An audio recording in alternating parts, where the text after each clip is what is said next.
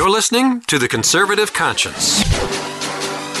In Washington, politicians are full of half truths and hot air.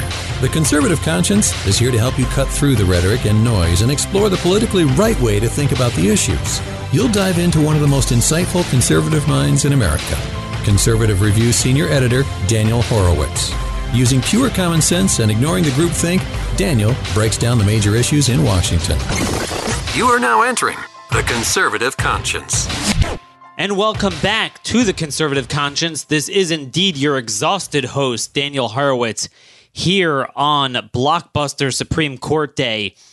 It is late Wednesday, the 27th, or actually, did I just say Wednesday? I am I'm I'm sorry about that. It's the 26th. Just to show you where my mind is. When it rains, it pours. So immigration and the courts are probably my two biggest issues. I wrote a book about the intersection between the two. And now they're all coming and joining together, both from a policy end and from a court end. The policy end, what Congress is doing, I'm going to have to address that later this week um, because I don't have time. But as it relates to the court, there's a lot going on here. And I know a lot of you have seen my article on at least the travel ban case. I haven't gotten a chance to write on the pregnancy center case, but obviously, in case you haven't seen, we won the travel ban case as conservatives. Um, and on the pregnancy center case, the court ruled five to four that a state cannot create a law and enforce it against uh, private pregnancy centers to serve as stewards for the state to go and essentially disseminate their information on abortion. Say, look, we don't provide abortions, but um, hey, you can go to such and such place. No, no, you, you you cannot force that. You cannot coerce speech. That's a violation of the First Amendment. Good rulings. So, a lot of you might be wondering, you know, the Supreme Court. This seemed to be a pretty good term at the Supreme Court, and even Kennedy has been pretty good hey, Daniel, does this mean maybe you're wrong? Maybe the courts aren't irremediably broken. Um, maybe we're we're doing pretty good. And there's a lot to say on this. There's a lot, a lot to say on this. And I want to try to unpack it one by one. It's kind of like a stock market. You know, you could look at a snapshot of one 30 minute period where the market went up and undoubtedly the market went up. But you got to look at a broad trend. And I've said this before, but I think today's ruling only bolsters my point that John Roberts, the Chief Justice, writing the majority opinion in the travel ban case, it was a good opinion. It was better than I expected, especially getting Kennedy on board. But nonetheless, once again, when you look at Thomas's concurrence, which is really where the true Constitution lies, you see that the left is still poking holes and they're still ratcheting up this one directional liberal jurisprudence, even as it relates to this. And broadly speaking, we still have a problem that the lower courts are able to grant standing to to quote this ACLU lawyer let 1,000 immigration lawsuits blossom, and it just shuts down national security, national sovereignty policy, and you know even even the good justices still entertain those arguments. Just to give you a sense of how radical this is, the meat and potatoes of this ruling, as I noted Monday, you know, you guys are really the he- at, at, ahead of the curve by listening to the show. We were using these very same statutes to say that the president has authority to shut down all cross border migration. 1182 grants the president the full authority to shut down immigration, period. So, just the fact that it took 16 months to affirm that statute and still four justices say no and still almost every lower, court says no, that in itself shows we have a problem, but it's worse than that. It's worse than that. In some ways, the lower courts already won. Trump was forced to permanently modify and water down twice his original proclamation. And the original one didn't even get its day in the Supreme Court. The lower courts won, and he he relented on that because of the lower courts. So again, we're seeing today's ruling only bolsters my point that you see the lower courts are wrong, and yet they're still accorded this power to grant standing to absurd cases, frivolous constitutional lawsuits, pr- frivolous public policy lawsuits, apply nationwide injunctions, and shut down. I mean th- this was this was the most expeditious that it took only 16 months. Many of these other cases the recent case in jennings where a stinking district judge in in uh, california shut down all you know detention after six months and forced us to hold bond hearings for very dangerous criminal aliens. That happened for five years before we got relief from the supreme court. Just yesterday a lot of you might not have noticed the district judge in arizona originally had a permanent uh, temporary injunction, a TRO. Ninth Circuit upheld it. Supreme Court uh, denied cert, and now they issued a permanent injunction against Arizona's law denying driver's licenses to the DACA illegal aliens. I mean, that's radical as anything, and the Supreme Court is allowing that to stand. So let me start off with an analogy, as always. You love my analogies. You know, let's say and, and I think it's uh, very appropriate because we're talking about sovereignty. Let's say a, uh, an invading army invades our country, and one after another we start losing states California, Nevada, Arizona, Colorado, Oregon, Washington. It creeps westward. And it really looks bad. It looks like there's nothing stopping it, and we're going to lose the entire country. And lo and behold, and then you're like, well, maybe if we could salvage it, maybe it's just five states in the Far East. And lo and behold, surprisingly, we actually win and we salvage 27 states. Heck, let's say we salvage 40 states. Is that a win? No, that's a devastating loss. You just lost 10 states. That's something you cannot afford to lose. My thesis on this issue is that very, very recently, just in a snapshot, we're winning a number of battles. But those victories actually portend the fact that we're losing the war. Because what it means is that the the radical nature of the law schools, the legal organizations suing, and the lower courts are so radical and they're entering into such core issues that should never be justicable, that should never have to be defended in court. That the fact that they're there is we are we are our backs are against the wall. We are down to cases that we cannot afford to lose. Yes, Masterpiece in its limited sense was a victory. Yes, this was a victory in the travel ban. But imagine if it were the other side, just one more justice. It would be devastating. And it's not over, as, as we're going to explain. Just today, as if on cue, 17 attorneys general or 18 announced that they're suing Trump's border policies.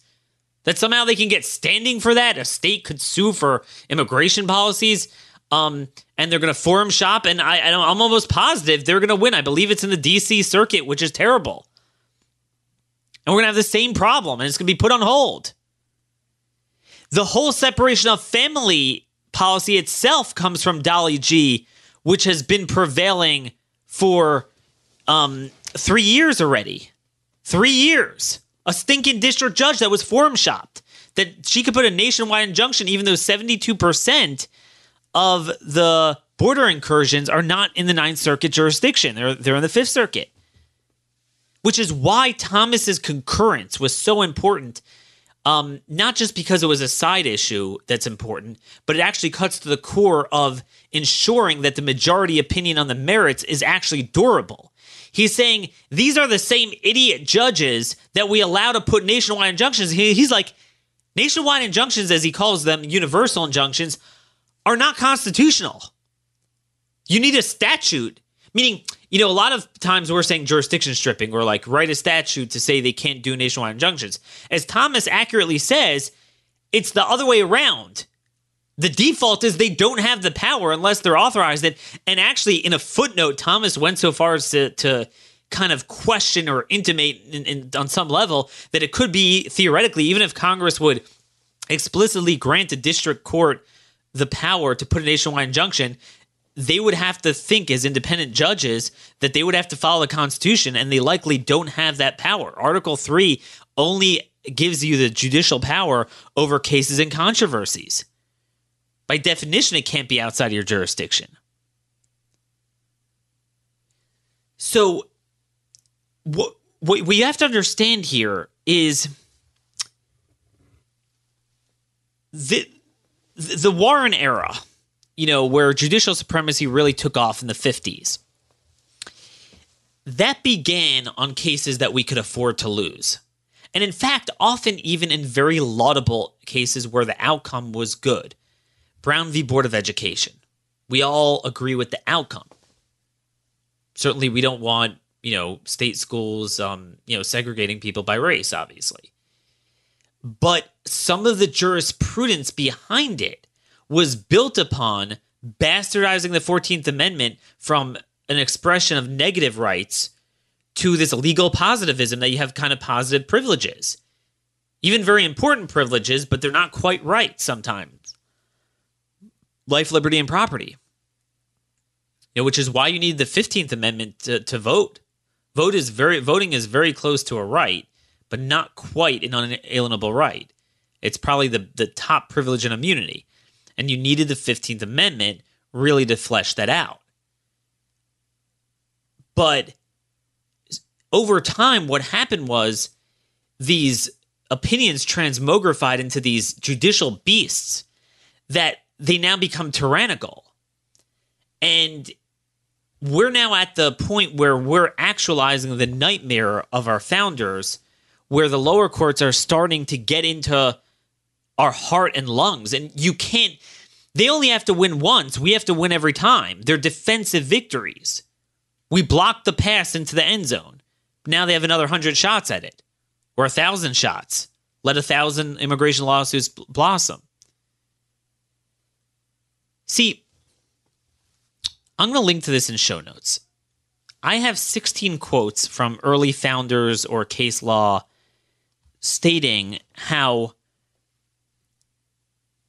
it is the most settled area of law and legal theory and international law and laws of nation states. Rooted in sovereignty, known as the plenary power doctrine, that the political branches alone get to determine who comes in, any conditions on their coming in, and they could remove anyone they don't like that they let in so long as they didn't naturalize and become, become a citizen. Right?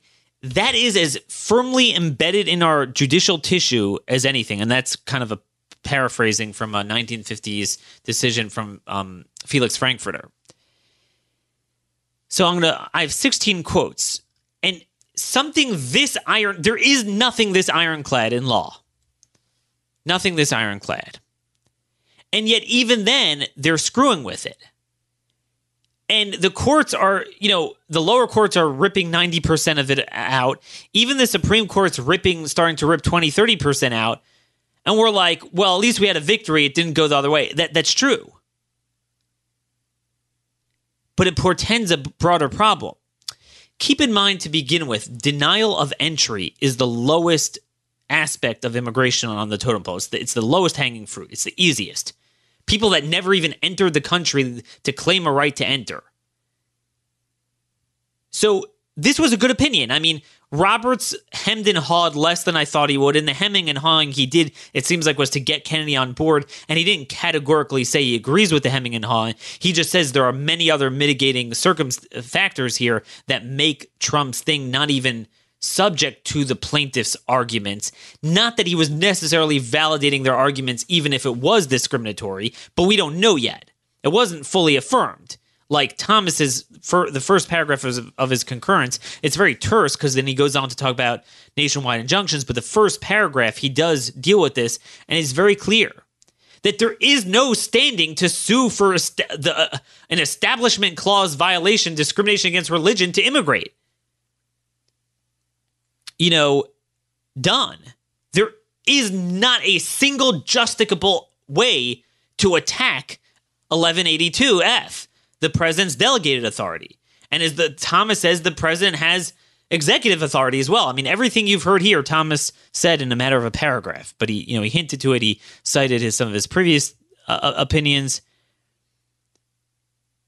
So, what I'm trying to show you is how, even in a good opinion, we don't win Roe's, we don't win Obergefell's because the left controls the legal profession at large and the lower courts, especially empowered by this forum shopping nationwide injunction thing, which is the linchpin to it, that they're going to come back for more, even though this is better. I know a lot of you are probably thinking, man, this is Daniel Redux 2.0 of what he said with um, the Masterpiece case. No, this was much better than the Masterpiece opinion because the Masterpiece, it wasn't just that, you know, Kennedy didn't address other cases. He explicitly said, quote, that is a general rule, unquote, you cannot deny service to homosexuals um, with your private property. So he actually said it, and that's the problem. Here, it's not that Roberts said, as a general rule, you get standing to sue. As a general rule, if this would be discriminatory, um, a president cannot block Muslim immigration or predominantly Muslim countries if it didn't have waivers and exceptions. And, you know, he, he just said, given that has all these, your argument doesn't even start. So I understand why I don't generally have a problem with what he did. I think was generally a good opinion. But again, because it was a consensus builder with Kennedy, because that's kind of his attitude as Chief Justice, it's not you know, I was reading this as as an ACLU lawyer. If I were an ACLU lawyer looking at this, it's pretty strong, but it's not going to shut down many of their other avenues. And remember, this is just denial of entry. What about deportation? You had the Dimaya opinion from Gorsuch earlier this term. Let's not forget about it. That I think it plants the seeds very strongly for due process on deportation you know, that even the Supreme Court, and there's a number of cases, there was a smaller one in Pereira v. Sessions um, where only Alito was on the right side of, um, granting all these opportunities to get another bite at the apple to litigate against deportation. And this is this is really very, you know, very, very new. So you know what I'm saying? This is not like Daniel, be happy with what you get. No, no, plenary power should be 100%. So with that said, with that said, this was much better than I expected. But it underscores the point that we should use this not to sit on, on our laurels because there's a hundred other lawsuits. I mean, they're they're heck, they're saying DACA's the law of the land, and the Supreme Court's being very slow to take it up. And in fact, they denied Arizona's, you know, Arizona's getting crushed by it. You know, we this a, a sane Congress would go ahead and react to this by saying, now even the Supreme Court agrees the lower courts are responsible. We're going to take immigration away from them. We're going to we're going to explicitly express the sense of Congress that they don't have the general injunctive relief authority and signal to the president to stand up to them. And I would argue that even without Congress, the president needs to be bold. He needs to take Thomas's concurrence.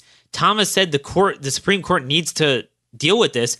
I think Trump should force the issue with the Supreme Court by picking one of these cases and refusing to apply it outside of those plaintiffs. Let them come and sue you and let it go to the Supreme Court eventually. But anyway, let, let's uh, let's unpack this. Let's unpack this. So, you know, just just as a baseline, it's important to understand what the court was dealing with and what the court wasn't dealing with can a president, through delegated authority, or can Congress, through its own authority, deny entry to people based on race, religion, creed, political views, um, their color, hair, how many times a day they go to the bathroom, or any other factor? That was not before the court. That's that's not what they were dealing with. Um, the answer to that question should be absolutely yes. And the fact that you know, from reading the opinion, even the better opinion, I I um I only have confidence in Clarence Thomas that he would rule that way. The other ones didn't sign on to his concurrence. Now, there's a lot of reasons for that. You can't read too much into it.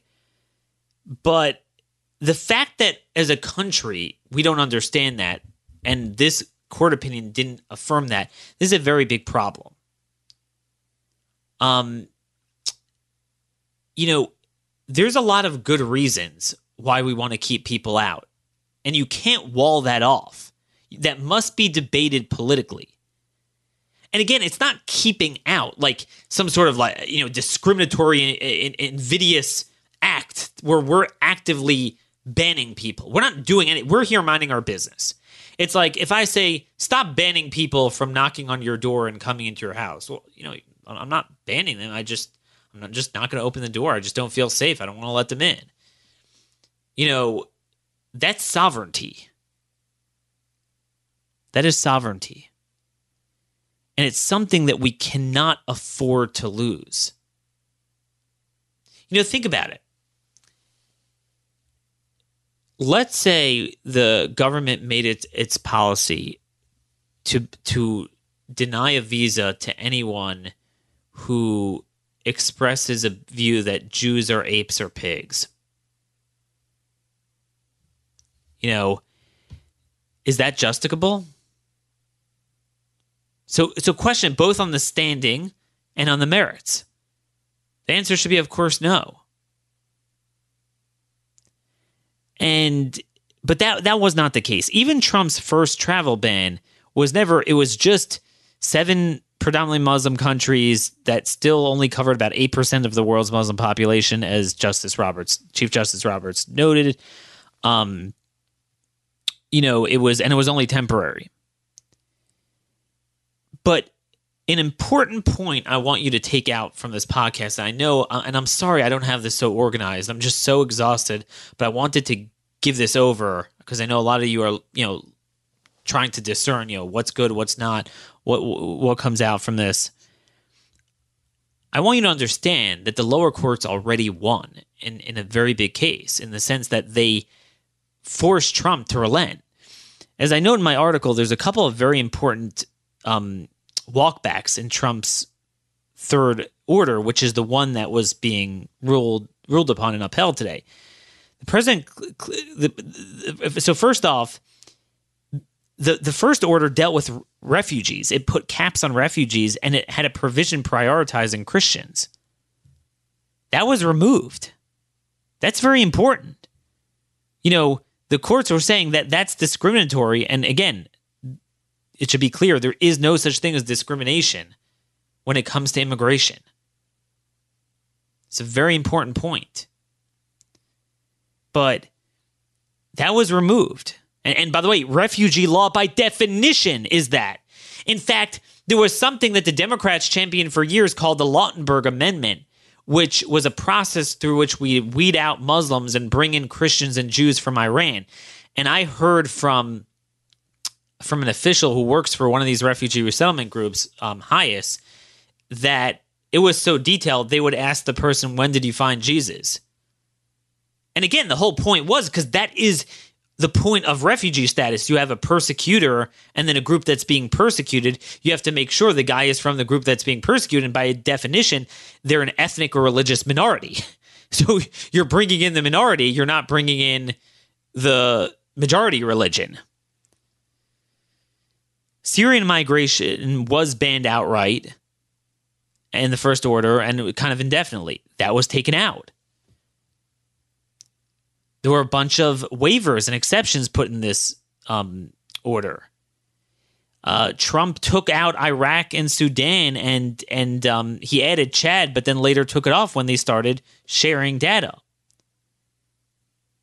And unlike in the first order, it only applied to prospective people, not people already got a visa. Now, some people are like, well, that's more hardcore. But you know, look, I mean, we've given visas to a lot of people that shouldn't have been given visas. Now, to be clear, Trump can't deport people categorically from a country he doesn't want. Congress can do that. Um, but these were people that went out of the country and came to come back in. Just because you have a visa, a, a green card, it doesn't give you a right to enter. I mean, this is settled case law that that's considered an entry, not a not a removal. So, um, you know, but we ceded that ground. I mean, everyone seemed, oh no, that you can't do. So he he relented on that. So we lost that. I mean, but you know, there's going to come a time when we need to do that, and I'd argue that time's already here. But notice how, and if you read Roberts' whole case, it was all built around the fact, and, and, this is true. If you look objectively, I don't care where your views are, I don't care if you're Republican, Democrat, hate Trump, love Trump. This order was all about it's not even a ban anymore. It's just enhanced vetting from countries that are either on the State Department terror list, we're downright at war with them practically, like Iran, um, or there's there's literally no system. I mean, Venezuela, North Korea aren't even Muslim countries. I mean, there's no data. It's really a vetting information sharing thing. And as Roberts noted, uh, as some of them cooperated, it, it worked. And, you know, he put them back on, you know, travel. It didn't at all touch on the philosophy of we've had record number, record migration from the Middle East a lot of Sharia adherent immigrants looking at what has happened to Europe, we need a slowdown. Am I confident that would be upheld? I'm almost positive Kennedy wouldn't support it. Roberts, again, I don't know if he wrote it this way just to get Kennedy or he believe, you know, he's wishy washy too. It's hard to tell. And, and, you know, even Alito and Gorsuch, I don't know for sure. I only know for sure about Thomas that he understands the plenary power doctrine. I mean, you know, some might come away like, look, you know, I'm happy this victory. I have no desire to, you know, this wasn't a Muslim ban and we're not trying to do a Muslim ban. But that's kind of a straw man argument because that presupposes a, a reality that doesn't exist that somehow our tradition is mass migration from the Middle East and then you know Trump comes along and he just wants to shut off all Muslim immigration. It's really the opposite. It's really we never had much migration. Suddenly it's the fastest growing migration and it needs to be slowed down. I mean, it, it's not a matter of vetting, as we we've talked about this for years. It's it's it's a cumulative pr- problem of anti-assimilation and you know values that are fundamentally incompatible, and we need to preserve that prerogative to exercise that sovereign power, and that's a very big problem. I mean, think about it. If a Democrat wins the White House, you know, next time and comes in and says, "All right, we're going to quadruple Muslim immigration.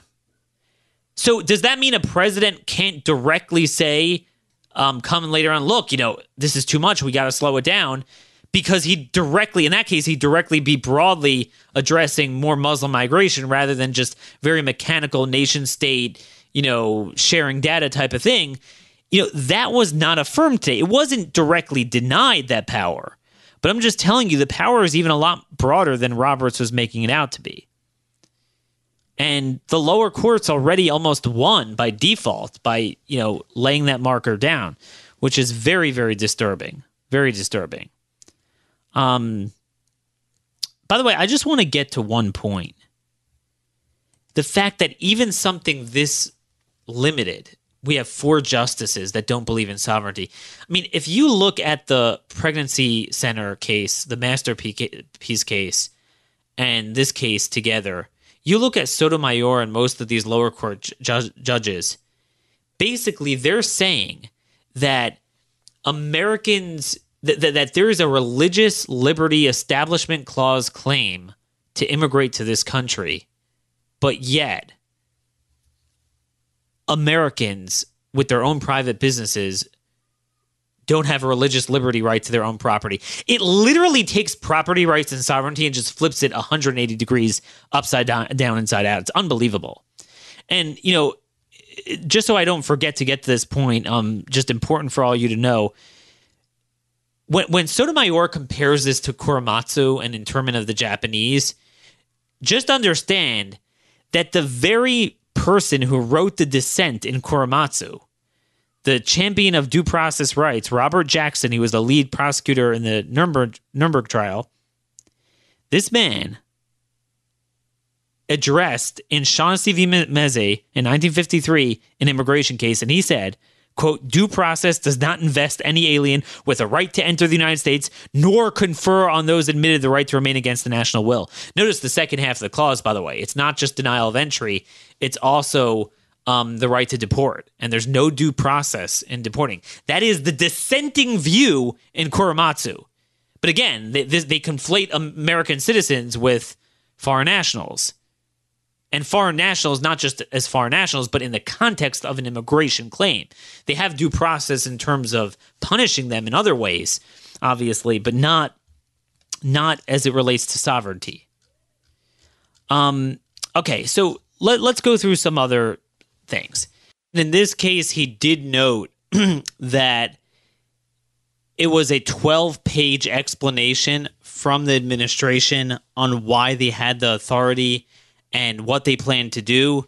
And he actually said it was more detailed than any of the other 43 times that 212F was invoked, statute 1182. Um, does that mean, let's say, a president just didn't give sufficient reason? Also, he was saying that it was inter cabinet work with so many agencies and they did a good job. Well, let's say you don't feel they did a good job. Again, it's hard to tell. That was the case, so he he made it. Um, and just to give you a sense of how absurd it was that he he felt the need to entertain every aspect of the left, and and he did a good job. That's what a majority opinion has to do. It, it just what one of the arguments, um, and I think some of the lower courts entertain this, was that it's only temporary authority because the the statute says he can only suspend, and suspend usually means temporary. But literally, the next three words says for as much time as he should choose. Meaning, you, it's just insane. This is what I'm trying to say is if we have to spend 16 months litigating this to get a five to four opinion on something as black and white as 1182, it's just insane. Um, so that that's what bothers me about it. So it's hard to tell how much of an avenue he leaves open. Um, presumably you know, they could pretty easily get around this if they wanted to do what I'm suggesting on the border. But again, you know, Thomas gets it right. Thomas, in his concurrence, said very tersely Section 1182F does not set forth any judicially enforceable limits that constrain the president. Period. The biggest problem I had with Roberts was standing. Um, you know, the government argued that there's obviously no standing. You can't review a denial of visa meaning it's not just on the merits you're wrong that there's no First Amendment or violation of statute or whatever. It's that you don't have standing, there's no Article 3 standing. So Roberts explicitly said that I don't need to resolve that in order to address it here, and I'm going to skirt it. And again, I understand, and some of that might have been for Anthony Kennedy. I don't know. I have no way of knowing that. But it is disturbing because again, this is part of my thesis. If you're going to be supreme over the other two branches, as our body politic treats the Supreme Court, you need to be supreme over the lower courts. And you can't allow, you know, if you're going to do surgery on the cancer and you take out even 95% of it, those spores are going to grow very quickly. You got to cut it all out and you got to see what the lower courts are doing and you got to go after the standing issue. Otherwise, you're going to keep having this problem. They don't have standing. Period. Thomas said this very clearly. He said the, the plaintiffs cannot raise any other First Amendment claims since the alleged religious discrimination in this case was directed at aliens abroad. Done. I don't like how he entertains it. Now, he doesn't categorically say they should have standing, you know, if, if, if the whole case relied on that. But again, it's not resolved here, and that's a problem. You know, I just want you to know I understand being narrow. You might say that's part of being, you know, a judge, case and controversy. But you can't a Supreme Court justice can't be narrow when the lower courts are being broad. They got to tamp that down. You know, that's not being restrained. That's not judicial restraint because, you know, the judiciary is not restrained. And and if you're the chief justice, you need to restrain it. So, um, you know, this is just going to tie up the standing issue is going to just tie us up in knots. That foreign nationals have standing. That is a very big point. And then on the on the merits of the First Amendment as well. I mean, you know, the, the, the language of Roberts was for our purposes today, we assume that we may look behind the face of the proclamation to the extent of applying rational basis review. So it's it's it's clear he wasn't definitively saying that there is somewhat of a First Amendment claim, that there is some limitation on what a president does, even if he's discriminatory. But he was just trying to say there is no discrimination, and it's certainly very sane and well done and well thought out, and you know uh, passes the rational basis test. Which, as he noted, um, very few government policies don't pass the rational basis test. But again, you know, what would happen if he, you know, if the president would just say, "Look, we have, we have, I don't want to become like Europe. We we can't have this much immigration from the Middle East. We gotta we gotta cut it down more." I don't know what he would say. I mean, it, it that it wouldn't be covered by what he says, um, you know, and, and they would certainly relitigate that. Um, but but you know that's that that's what the standing part. Now, you know, Anthony Kennedy obviously in his concurrence, he was like, you know, Trump's a bigot, but you know, there's nothing I can do because I'm not as bad as the other leftists willing to look at things. You know, willing to look at um, his Twitter comments or whatever. what what bothers me here is even in the good outcome, you see the problem. This one directional ratchet. I, I, I write about in my book this legal hocus pocus, this legal black magic that even as the plenary power doctrine survived the Warren era, they they started in the 70s 80s 90s they started dropping little.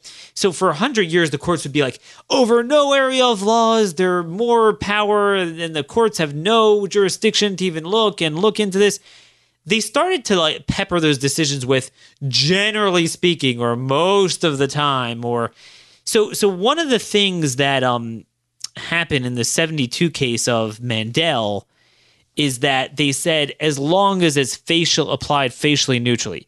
That clause is bullcrap, and that was added in, and that in itself is a violation of everything before it. But the problem is, all the lower courts were starting everything with Mandel and then getting worse from there and just adding to it. And, and this is my concern. It's like Roberts did a pretty good job of of preserving the plenary power doctrine, ju- and, and but again, not broadly, this is not a deportation case, and those cases he, he himself has been bad on. Um, but just for denial of entry. But even then, they're they're maintaining this limitation. They, they don't really flesh it out, and it concerns me because they're going to keep hitting at this. What this all mean? What does this mean? This all means that we need to take this and Congress needs to push against the lower courts because I'm telling you, what's going to happen here is the same thing that happened with Heller. We thought we had a big victory, but the lower courts are going to downright quote from Sotomayor. Um, keep in mind they're attacking immigration in like a hundred different ways, so any little difference is not going to be covered by this. And you know, for a number of cases, it takes years and years, and we never get to the Supreme Court. Now, look, you know, as as I speak here, um, it could be we're 24 hours away from Kennedy announcing his retirement, and you know that will certainly change things. But but even then, I'm just warning you that Roberts is a consensus builder, and they're not as bold when they're good as they are when they're bad. I mean, you saw that with the internet sales tax case. Five justices willing to just uproot since 1824. Um, you know, they didn't go that bold on this, and and it wouldn't be considered bold because you're not uprooting, you're upholding um, precedent, and they didn't fully flesh it out the way Thomas did. And and I and I am concerned by when Roberts says Roberts addressed um, Thomas Thomas's uh, concurrence about nationwide injunctions from district district judges. In the last sentence, he said, "Let me just get this in front of me." Um, he said that the disposition of the case makes it unnecessary to consider the propriety of the nationwide scope of the injunction issued by the district court. That might be true, but that's being very naive because the courts are the lower courts pushed back even against the original injunction on this case. I mean, you know, you you got to look at what's going on. Now, I agree. Let's say this the Supreme Court is ruling on another policy of another branch of government. I don't think they have the right to peek beyond the what's needed to resolve that case. But, you know, in the case of their own branch, I mean, police your pit bull there. I mean, get your dog off my lawn. You know, if they want to keep themselves supreme, then act supreme to your own branch. And that's what you have to remember. Ultimately, we're arguing things that shouldn't have to be argued. You know, the, the pregnancy case. Everyone thinks, oh, that was an abor- the pregnancy center case. Everyone thinks, um, oh, that, that that was an abortion victory. It's nothing nothing to do with abortion. It was straight up just freedom of speech. It's like saying, you know, if you are a mustard company, you have to um, give people some information about other products and competitors. I mean, it's just ridiculous. What, what, what, are you What are you saying? You can't coerce me to have to give your message. you know, state of California, you guys want to drive people to uh, Planned Parenthood? Go advertise yourself for it. You can't force other people to advertise. I'm saying even before you get on to religious liberty. And by the way, just a note on that case, it's amazing how strong how amazingly strong Anthony Kennedy was in the um in the NIFLA case in his concurrence. I mean, in some ways, he was stronger than Thomas in the majority opinion. And there's an important lesson to be gleaned from there. Very important lesson. That, you know, where is this?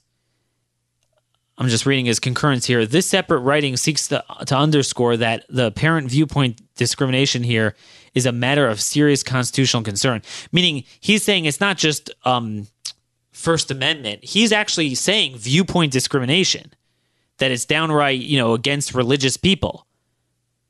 Um, where is this? He said the rationale obviously sufficed to resolve the case, but he felt the need to give a further analysis on the this um, viewpoint discrimination. And he says it, do, it does appear that viewpoint discrimination is inherent in the design and structure of this act of California. This law is a paradigmatic example of the serious threat presented when government seeks to impose its own message in the place of individual speech, thought, and expression.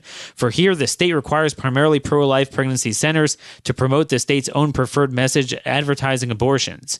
This compels individuals to contradict their most deeply held beliefs, beliefs grounded in basic philosophical, ethical, or religious precepts, um, or all of these.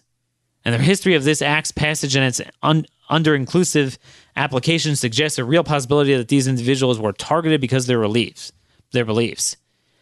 Um, and, and then like he, he actually goes on to say that the legislature called this historic and quote forward thinking and he said it is not forward thinking to force individuals to be an instrument for fostering public adherence to an ideological ideological point of view they find unacceptable folks that should have been the one sentence majority from Kennedy in Masterpiece. In other words, I'm not bashing what he said here. I agree with it.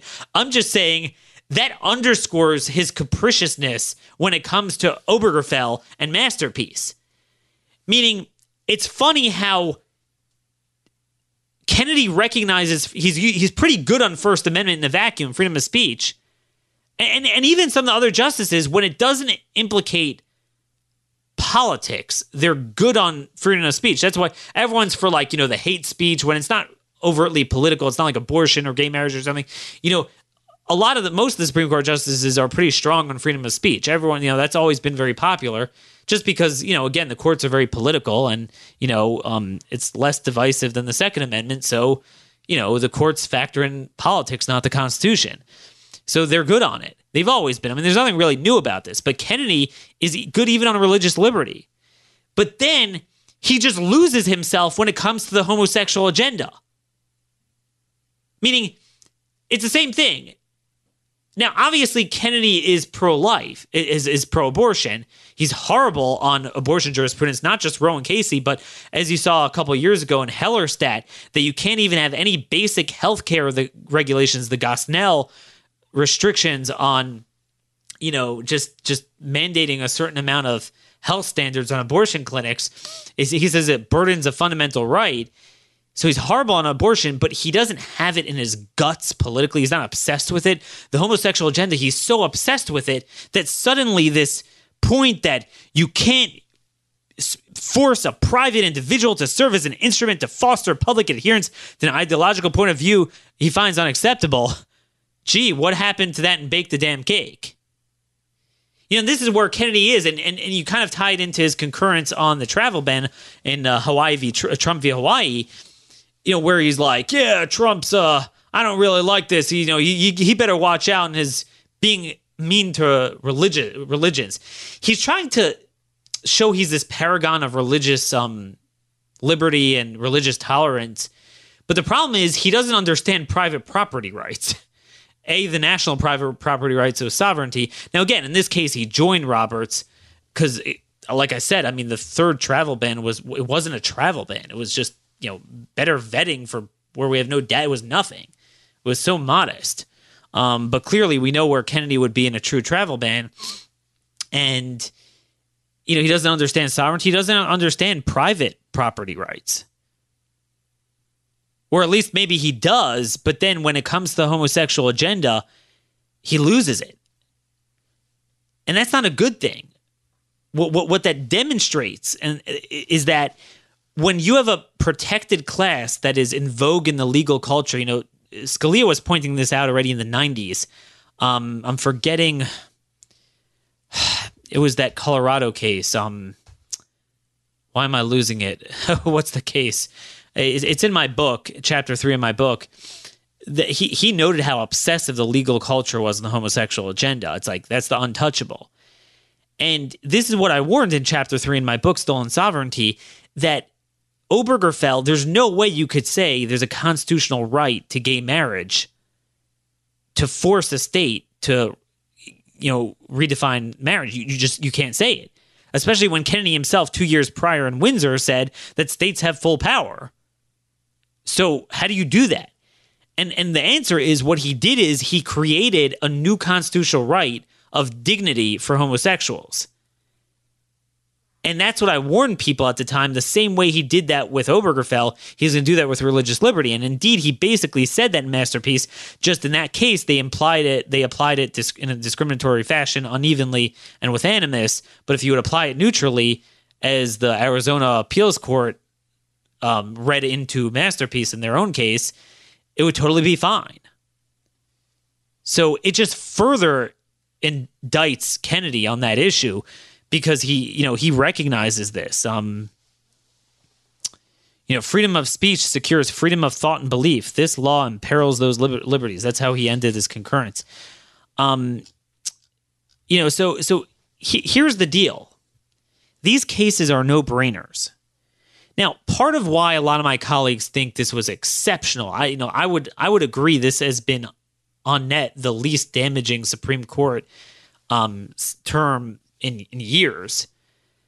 And Kennedy's generally been better, um, in you know, than whatever. But you know, part of that is because my colleagues, a lot of them disagree with me on. I believe there were two really consequential bad cases, as I spoke about yesterday, the internet sales tax and Carpenter, and you know, blowing up the Fourth Amendment includes you know third party holding of data and subpoenaing that data is now your property and subject to search and seizure. Um, to to to the limitation of unreasonable search and seizure, you know, to be fair, that actually wasn't Kennedy and Carpenter. Kennedy actually was surprisingly on the right side of it. Um, it was it was Roberts, and then surprisingly, Roberts was the only good guy in the sales tax case. Well, I'm just telling you, those are pretty devastating outcomes for us. Um, you know, and then we had Dimaya, and we had a number of other smaller immigration cases. We had denials of cert on immigration that I think were you know really lawless in themselves, allowing the lower courts to do this. So even in a good year, there's a lot of bad. Um, but yeah, I mean, generally speaking, if you had to use a you know chart of a of a trend in, in, in a stock market, you know, we're on the incline the last couple weeks, and you know. I don't know if you know when, when you guys are going to hear this, but if you're listening to this before Janus, I'm assuming we are going to win the labor union case. And that that is going to be huge. That's going to be one of the few judicial offense cases that are very consequential. But again, I, I have a hard time believing that public sector unions will be kaput because the left doesn't give up. And the bottom line is you could always be more progressive than Supreme Court precedent. You could always change it for a more progressive way, but you can't change it the other way around. This is the big problem, a very big problem. So, you know, I just want to note that it's not so much a flaw in these cases that they're not victories, that they're not, that I don't agree with them. I'm just saying that what we're not remedying is all of the broader factors in this one directional ratchet that at the end of the day they the other side cheats. You can't you can't beat them. If they believe they could always overturn our stuff and then the minute they overturn it no matter how settled it is that becomes more settled than what was settled for 200 years. You know what i mean? You you can't win that game. And i just you know, in general, we are winning some judicial offense cases, but it's not worth it to have the supremacy. And, and again, I just want to, and I know I'm jumping all over the place. I just want to clarify here what I mean by that is I agree that if you're a Supreme Court justice and you have a legitimate plaintiff, a pregnancy center, and says, look, you know, these guys are forcing me to cough up speech. I don't want to cough up. That violates my conscience, violates my free, freedom of, of speech. I, I don't mind the judge saying this, this law is crap. It violates the First Amendment. But I'm just saying what what judicial supre- what opposing judicial supremacy means is that the other branches of government they could use their powers to kind of undermine that if they disagree, and you know the people ultimately have to decide that. But I'm just saying if California is going to push back here, then we have the right to push back in every other case, and and that's my consistent view. I believe every case is really like that. Um, but the problem is our side doesn't view it that way. So in the 90% of cases that we actually lose, you know, most of the time, um, and we treat it like that's it, that's the law of the land, we have major problems. Anyway, I just wanted to get you some baseline thoughts on this. There's a lot more going on um, in, in Congress. What are they ultimately going to do legislatively? We'll cover that next time. I'm going to have God willing, on Thursday, Eileen Smith on the show. She's an angel mom that's trying to speak out on immigration for the first time. Uh, her unborn son was killed in a car accident that she was severely injured in uh, about six years ago in New Mexico. It was a sanctuary state at the time. This guy had four DUIs, and you know he should have been gone after the first one. And this is the problem with the sanctuaries. Is the problem with not having visa tracking because this was no visa visa overstay guy from Honduras. Um, and and you're seeing in all the legislation that I'm seeing, even the Republicans are coddling all these drunk driving illegal aliens. It's a very big problem. There's an epidemic of drunk driving illegal aliens, and you know often it's hard to stop the prevent the first one, but after the first one, we should they should be at it here. That's for sure. And um, we need to make that a reality. And we're going to hear her story on Thursday. There's also problems. The government is expanding the ethanol mandate. And I don't have time to go into that, but we're getting screwed on a lot of fiscal issues. But anyway, look, take heart. These are good victories, but we need to use them to prove that the lower courts have been proven irresponsible and shut it down. Otherwise, we're not going to enjoy the fruits of those victories the way the left enjoys their Supreme Court victories because again, the legal profession, lower lower courts will just chip away at it. So let me know your thoughts. Email me at dhorowitz at crtv.com. Tweet me at rmconservative.